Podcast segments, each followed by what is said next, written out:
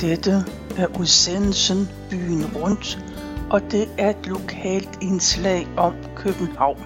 Mit navn er Tove Christensen, og jeg har været på Københavns Stadsarkivs hjemmeside, og der har jeg fundet en erindring, som Lisa Berdal har skrevet. Hun skriver, i foråret 1926 købte mine forældre en villa i Vandløse.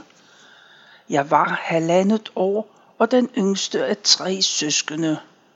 Mine forældre kom fra en lejlighed på Vesterbro og havde fået anbefalet Vandløse som et godt sted for børn. Og det var det.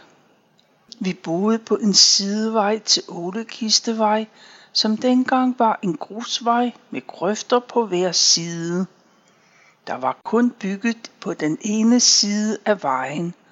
På den anden lå der marker med høje hække om. På den anden side af markerne lå kommuneskolen og så igen marker. I folkemunde skolemarken. Bag skolen lå barakkerne. Det var husvildeboliger fra første verdenskrig. Der måtte vi ikke komme. Der var meget larm, politi, fuldskab, slagsmål og småbrænde. Barakkerne var nærmest en ghetto med egen købmænd og ismejeri.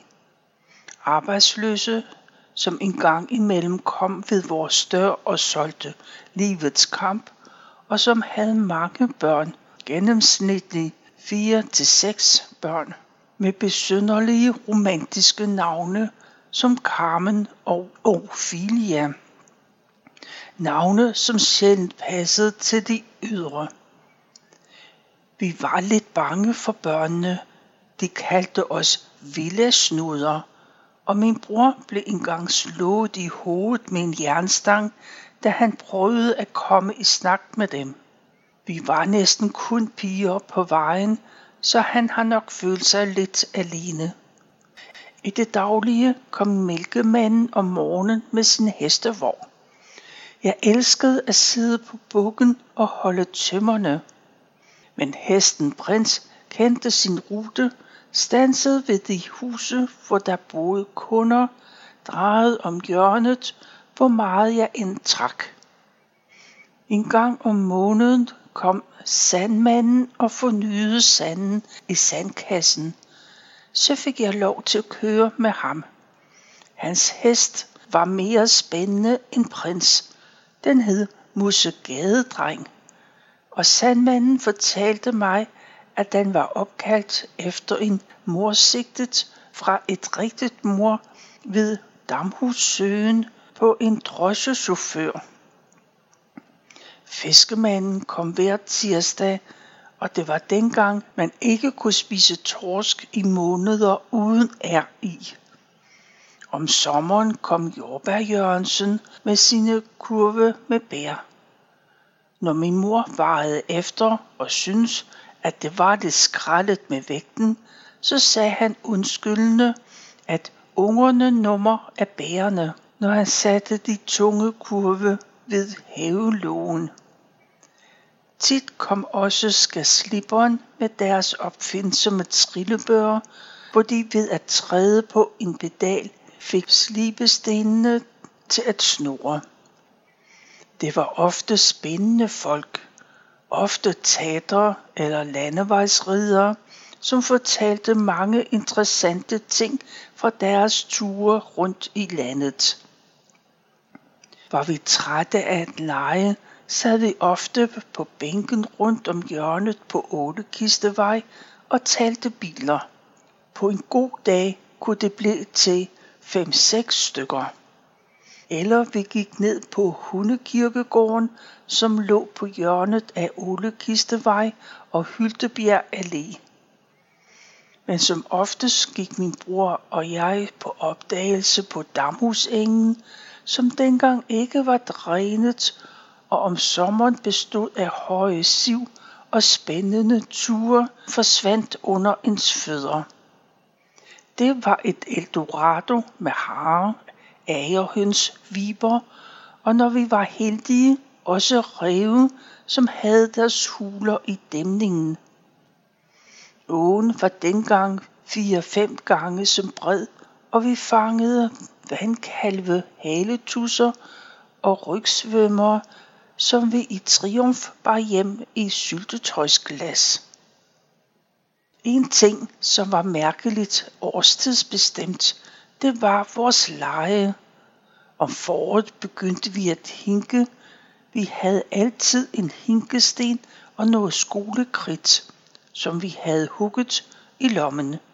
Det bedste var at vælge ny hinkesten. Farven og mønstret havde stor betydning.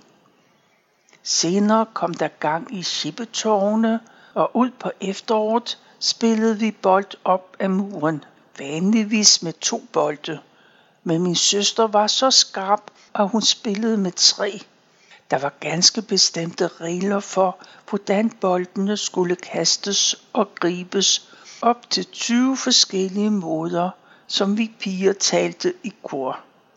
Tabte man en bold inden de 20, var man ude. Vores yndlingsleg var at løbe på rulleskøjter, og hvis vinteren tillod det, på skøjter. Under de strenge vintre i 40'erne bund frøs Damhussøen, og det var tilladt at løbe på den. Det var pragtfuldt. Ind imellem legede vi sangleje, som jeg gik mig over Søerland, tag den ring og lad den vandre og lignende. Men det krævede jo, at vi var mange nok. Solen skinnede jo ikke altid, selvom jeg helst husker det sådan. Så på regnværsdage byttede vi glansbilleder og nipsenåle, og vi spillede med kugler eller tærer.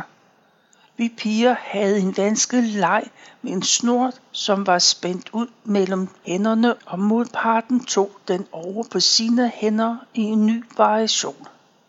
Min søster var meget dygtig til den leg, men jeg havde ikke tålmodighed til den. Vi var nok fra den lidt højere middelklasse.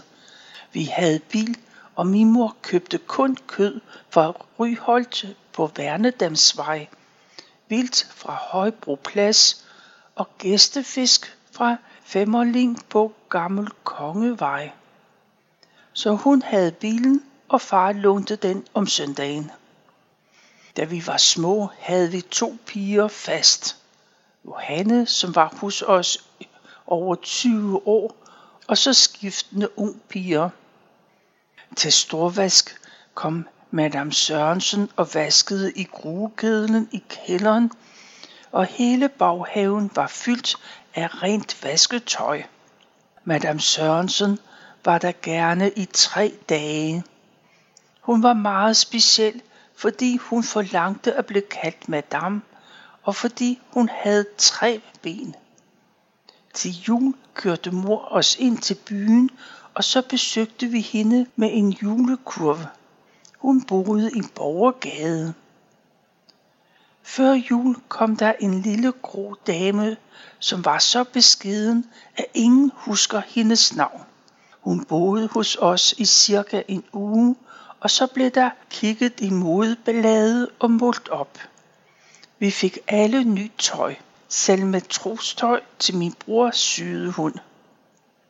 Til at hjælpe i haven havde vi en mand, som var fars gamle soldaterkammerat, og når far kom hjem fra kontoret, fik de sig en håndbejer sammen.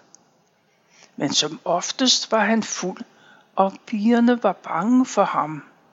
Han var enkemand med fem mindreårige børn. Jeg fik min første cykel som treårig, og da jeg var fire, begyndte vi hver morgen i godt vejr at cykle til Hvidovre Søbad, hvor mor ville have, at vi skulle lære at svømme. Mor, Johanne, mine søskende og jeg. Jeg synes, at Hvidovrevej var uendelig. Min lille cykel havde ikke friløb, så gik det ned ad bakke, måtte jeg sidde og stritte med benene ud i luften, mens pedalerne snurrede rundt. På lige strækninger hvor de har trædet tre gange så hurtigt som de andre, og alligevel så jeg den blot som nogle prikker i horisonten. Min mor var engang blevet spået, at et af hendes børn ville drukne en dag, så derfor var det vigtigt for hende, at vi kunne klare os i vandet. Min bror og jeg bestod den lille frisvømmerprøve som fem- og seksårige og kom i avisen som fremtidens verdenssvømmere. Det blev vi nu aldrig, men vi druknede heller ikke. Og her, så gamle vi end er i dag, stadig en dyb kærlighed til vandet. Da mor i 1930 fik bil, blev cyklerne lagt på hylden. Frem til krigen gik tiden i vandløse stille og roligt. De mest spændende var de små cirkus, som slog telte op på Jyllingevej, nu Jydeholmen, der hvor linje 14 har endestation. De var efter nutidens forhold meget primitive. Jeg husker specielt et, hvor de havde en hvid hest og en pony. Ved aftens forestilling optrådte den hvide hest som hvid, og efter pausen som plettet. Om dagen kunne vi børn ride på ponyen fra pladsen og op til Jernbaneallé og tilbage for et tykt skive mørkt rugbrød. Så vidt hestene eller cirkusfolkene spiste brødet, ved jeg ikke, men de virkede meget fattige på os. Den gamle vandløse bio var også et kapitel for sig. Om søndagen sad vi på de tre første rækker for 35 øre, og vi købte lakridsstænger for 5 øre. Og mens en ældre dame trakterede klaveret, morede vi os med at slå hinanden i hovedet med lakridserne. Hvis far fik lyst til at gå i biografen, helst gø og gokke eller cowboyfilm, og der var udsolgt, hentede fru Rostrup lænestole inde fra kontoret, og så sad vi i midtergangen og så filmen. Min far elskede at tage på tur om søndagen. Så lånte han bilen, og mens mor lavede søndagsmiddag, kørte han ud i det blå. Til at begynde med med os alle tre. Senere fandt min søster og så min bror fra. Men når far og jeg kørte alene, kørte han hen til et bageri eller en chokoladeforretning og købte en stor pose lakrids. Så kørte vi, spiste lakrids og sang. Men far havde ikke stedsans, og jeg husker en gang, hvor vi kørte tre gange rundt om Tissø, uden at far kunne finde vej mod København. Til sidst mødte vi en hestevogn med en landbrugfamilie på søndagsudflugt, som viste os vejen. Men vi kom for sent til middagen til mors fortrydelse. Køkkenet var mors domæne. Når mor skulle tænde gasovnen, gik vi alle i dækning. Der blev tændt ild i en sammenfoldet avis, som blev stukket ind i ovnen, så blusene blev tændt i den ene side. Derefter kom det svære, nemlig at tænde den anden uden at brænde sig. Det var lige nervepigerne hver gang. I køkkenet havde vi et uundværligt møbel, nemlig en høkasse. Det var en kvadratisk kasse af træ med låg med hængsler. Når kartoflerne eller grøden var i kog, blev gryden taget af ilden og sat ned i kassen, som enten var foret med hø eller aviser. Så kom låget på, og kartoflerne blev møre eller grøden færdig på mirakuløs vis. I vores køkken kunne man løfte noget af bordpladen op, og så var det en trappe, som førte ned i viktualiekælderen. Den var altid helt mørk og holdt sig dermed kold, så maden fik en chance for at klare sig en dag eller to. Stort var fremskridtet, da vi i 30'erne fik en zinkkasse, hvor der var plads til en halv stang is. Isen kom fra et fryseri på Finsensvej.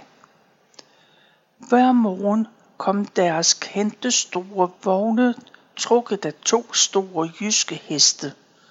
Kusken havde et skind på den ene skulder.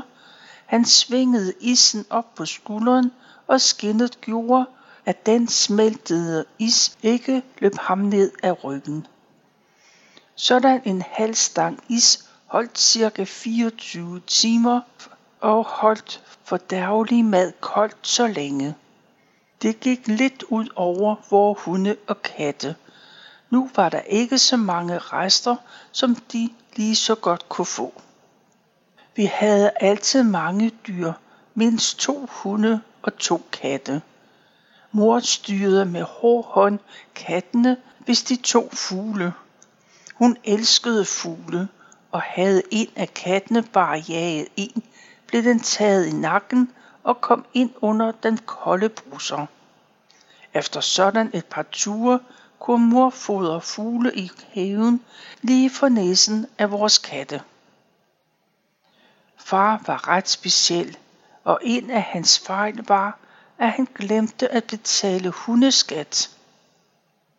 Det kostede 40 kroner årligt for store hunde og 20 for små.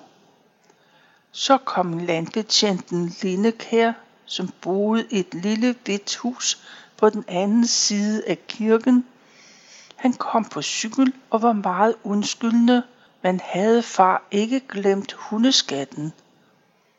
Det var et mirakel, at de samme hunde ikke flåede ham. Far lå altid i diskussion med postvæsenet. De nægtede at komme med post, hvis vi ikke fik et postkasse ved lågen. Men de gennemførte det aldrig. Far fik sin post, og postbudene udstyrede sig med en stor kæppe for at holde vores chefer på afstand. Da vi kom i skolealderen, ønskede specielt mor ikke, at vi skulle i Vandløse skole, på grund af, at de fleste børn var fra barakkerne. Min bror kom i en privat drengeskole, Niels Hjort skole, som lå på St. Thomas Plads. Min søster og jeg i Marie Kruse skole, som lå lige ved siden af. Vi tog afsted med line 17, som havde endestation, hvor Vandløse Bio ligger i dag. Den var sjov, fordi førervognen var i to etager, og vi sad gerne på øverste etage, hvor halvdelen var i fri luft. Og fordi min store søster ikke turde gå op ad vindeltrappen, så jeg slap for hendes overvågning. På meget varme sommersøndage var bivognen, en såkaldt skovvogn, helt åben, hvor konduktøren gik på et smalt trinbræt rundt om vognen og holdt sig fast i en kæde. Midt på Peter Bangsvej, lige før diakonissestiftelsen, måtte sporvognen tit vente, fordi der kom et tog tværs over gaden. Hvor det kom fra, og hvor det gik hen, fik jeg aldrig oplyst, men jeg spurgte vist heller ikke.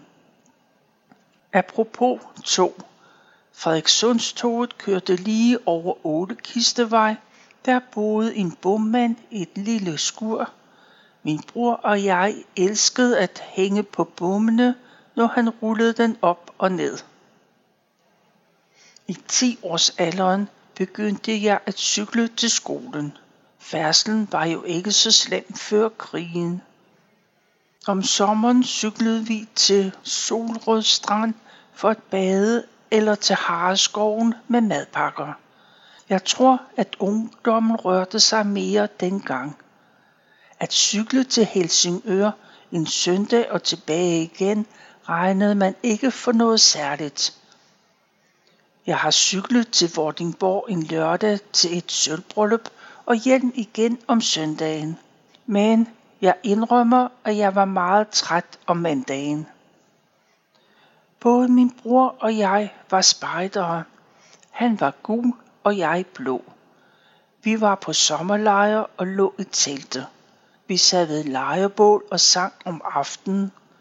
Min bror var en dag på en overlevelsestur, som allerede dengang var moderne, på Saltholme. Det eneste, de fik med sig, det var en død kanin, men ingen tændstikker. De fik dog tændt et bål til sidst efter meget slid, men kaninen måtte skasseres, for de havde glemt at tage indvoldene ud, inden de stegte den på bålet. Så de var frygtelig sultne, da de blev hentet efter et par dage. Sådan noget blev vi piger ikke udsat for, desværre. Vi vandrede kun syngende rundt i samlet trop. Mine forældre havde meget selskabelighed. Om sommeren havefester med kulørte lamper og fadøl. Om vinteren store middagsselskaber med bordkort med titler på. Professoren, direktøren, brandchefen osv. Fint skulle det være. Så fik vi børn mad op på første sal. Vi sad bag gelænder til trappen og så gæsterne komme. Til middag fik vi altid to retter mad. Sødsuppe, velling, vandgrød, sagusuppe. En masse tomme kalorier, men det vidste man jo ikke dengang. Bagefter var der frikadeller, kødrand med stuede grøn ærter og sådanne retter, som vi selv har brugt til vores børn, altså kun efterretterne. Ærter, gulerødder, blomkål, hvid og rødkål var årstidsbestemt. Jeg husker endnu smagen af den første gurk, tomat eller de små grønne ærter, som man snød sig til, når de skulle bælges. Johanne, som var hos os i så mange år, sad altid med til bords om hverdagen. Søndagen derimod var rigtig familiedag. Der spiste vi middag kl. 13, så var der altid en onkel og en tante på besøg, og så fik vi tre retter. Gerne oksesteg med krølfedt, kalvenyresteg og lignende. Først suppe, så steg og til sidst dessert. Om sommeren jordbær, senere hindbær og til sidst stikkelsbær, enten med fløde eller som grød. Og far sagde altid, at han ikke kunne spise andet end mors mad. Madpakken i skolen derimod var uhyre enkel. I mine 11 års skolegang fik jeg altid seks halve, to med spejepølse, som lå til venstre i madkassen, og fire med leverpostej. Havde vi haft gæster til aftensmad, som mor havde lavet sin berømte mayonnaise, fik vi to leverpostej byttet ud med to med italiensk salat. De blev altid gemt til sidst. Vi fik masser af frugt.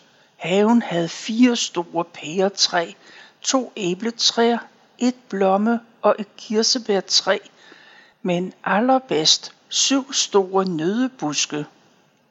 Frugten blev opbevaret i det inderste kælderrum på rioler, nødderne i en kasse med fugtig sand, så der altid kunne laves et fint frugtfad, og vi børn kunne frit tage frugt med i skole. Mine forældre var flinke til, da vi var mindre, at hele familien legede sammen. Populært var tampen brænder. En kom ud i korridoren, mens de andre gemte et fingerbøl eller en ring. Så gjaldt det om at finde, at finde tingen hurtigt. Eller far knyttede et lommetørklæde, og vi sad i en rundkreds, og han kastede lommetørklædet til en i kredsen, mens han sagde, skibet er ladet med, og så et bogstav. Så gjaldt det lynhurtigt om at finde et subjektiv, som begyndte med bogstavet, og så kaste tørklædet videre til det næste. Men efterhånden som vi blev ældre, og de lege ikke morede os mere, begyndte de voksne at spille kort, ofte brits, men far spillede hver 14. dag lumbre med tre soldaterkammerater. Jeg tror, de spillede sammen i over 50 år. En af de mest spændende traditioner var faste lav.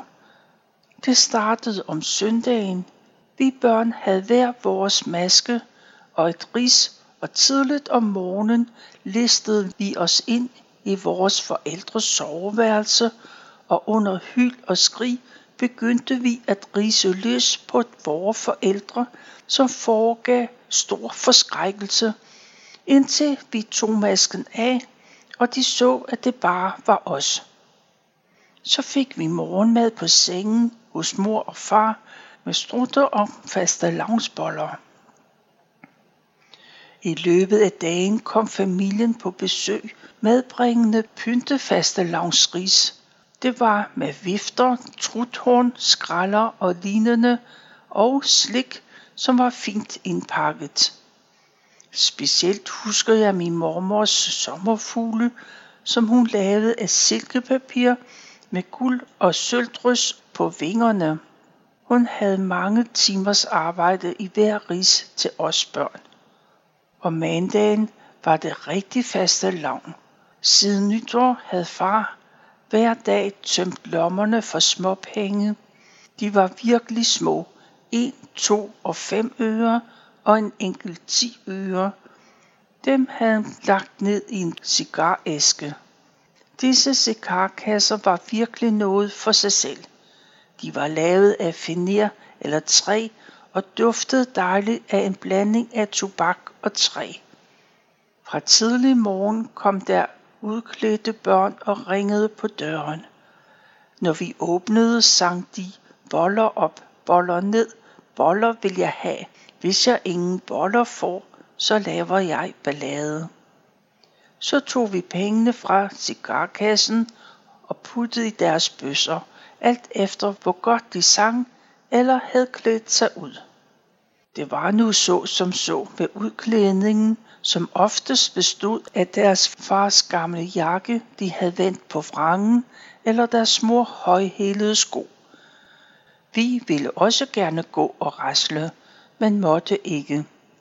Ved to tiden blev vi selv klædt ud i dragter, og vores gæster kom i fantasifulde udklædninger. På første sal mellem to døre var der hængt en festligt malet tønde op, fyldt med appelsiner, serpentiner, truthorn og lignende. Så blev vi stillet i række efter størrelse, og hver af os slog på tønden med vor kølle. Vi havde vor egen specielle kølle med vores navne på.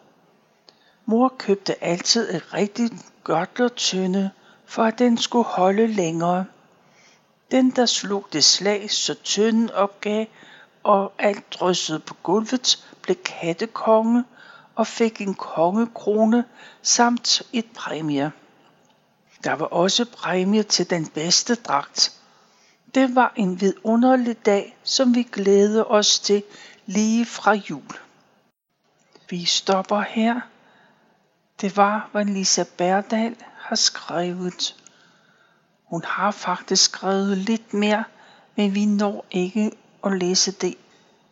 Du kan gå ind på Københavns Stadsarkivs hjemmeside, KBH Arkiv, og finde hele hendes erindringer.